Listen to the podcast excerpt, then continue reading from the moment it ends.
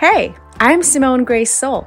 I'm a life coach who's built a six figure business doing none of the things they said I should do.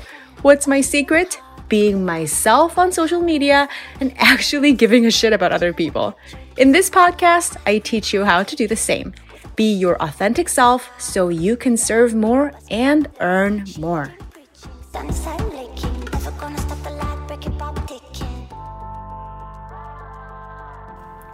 Hello, my friends. I am constantly teaching my uh, my clients and the people in my Facebook group about the value of making frequent offers.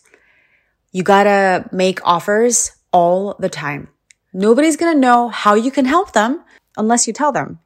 You gotta talk about what you do, tell people that you, you can help and how you help and how they can say yes to what you have to offer all of the time. And if you have a lot of anxiety about making offers, um, let me present to you a different way of thinking about it. Most people think that the, the point of making frequent offers is to get clients and customers right away. It's like, okay, I went, I like broke through my, you know, comfort zone and I got really courageous this week and I made, you know, three offers on social media and nobody bit. Ugh. Because you are believing that the point of making offers is that people take you up on it right away, you get really disappointed. When you believe that, when you, you end up looking for the validation in immediate results and you feel like you need people to bite before you feel like you're allowed to keep going. We get discouraged super fast, super easily, and get sucked into that start, stop, start, stop cycle. You know what I'm talking about?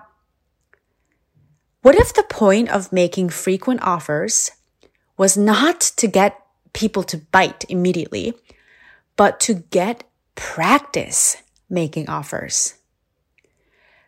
What if making an offer is a skill and you get better at it the more you do it? And another sneaky benefit of making offers all the time is that it allows you to see how people react differently to different kinds of offers and gather data points when you have a body of data, it gives you so much information about how to make more effective offers. And that can only be gathered over a period of time. What if the effects of making offers a lot is cumulative? So do you, do you see what I'm saying here? instead of just expecting immediate results, and I'm not saying that you should like not try to get immediate results. Like, of course, like we want to sign clients, we want to get, we want to make sales, of, of course. But when you see that as the only success metric, it's really easy to really get discouraged and give up really often. And it's just not a fun way to do things. I think the reason that I am so confident making so many offers nowadays is because I have made so many offers, you know, like the majority of which nobody responded to. And I really believe that making offers is a skill. Everything about it, like how exactly to word it, what kind of context you want to tie it to and what kind of mind space, what kind of emotions you can feel, how confident, how secure in yourself you feel when making offers. Like none of this just happens overnight. None of this falls from the sky into your lap.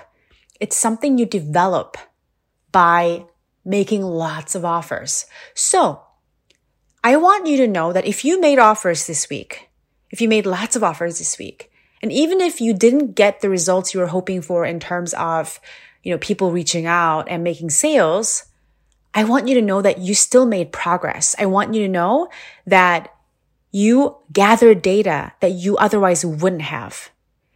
You, um, got practice. You strengthened the muscles of putting yourself out putting yourself out there and being courageous and talking about what you do. Oh, that's another skill too.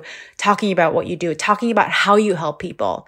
Those are all things that you can really get better at And at the risk of sounding like a broken record, the only way you get better at it is by practicing making lots of offers, lots of different ways. I have recommended that in, in my Facebook group that all of my students um, make an offer every single day. And once you try that for a week or two, you lose a lot of the fears that you have around it because you realize, hey, I made an offer every week. I mean, I made an offer every day. And even if I didn't get, you know, tons of sales from it, nobody died. It feels a lot less dramatic now. And I just have a lot less anxiety about it overall. And that in itself is a giant win because when you can keep going in that spirit of, yeah, it's no big deal, in the spirit of exper- experimentation, and you allow yourself to keep learning, that is exactly what builds success, the sustainable kind of success in the long run. So you're doing good. Today, I'm going to give you the assignment to go out and make an offer today. You're not sure exactly how? Awesome. Try it anyway. Try it a different way tomorrow. Over time, you're going to develop a confidence and skill in making offers that nobody can take away from you. I'll talk to you later. Bye.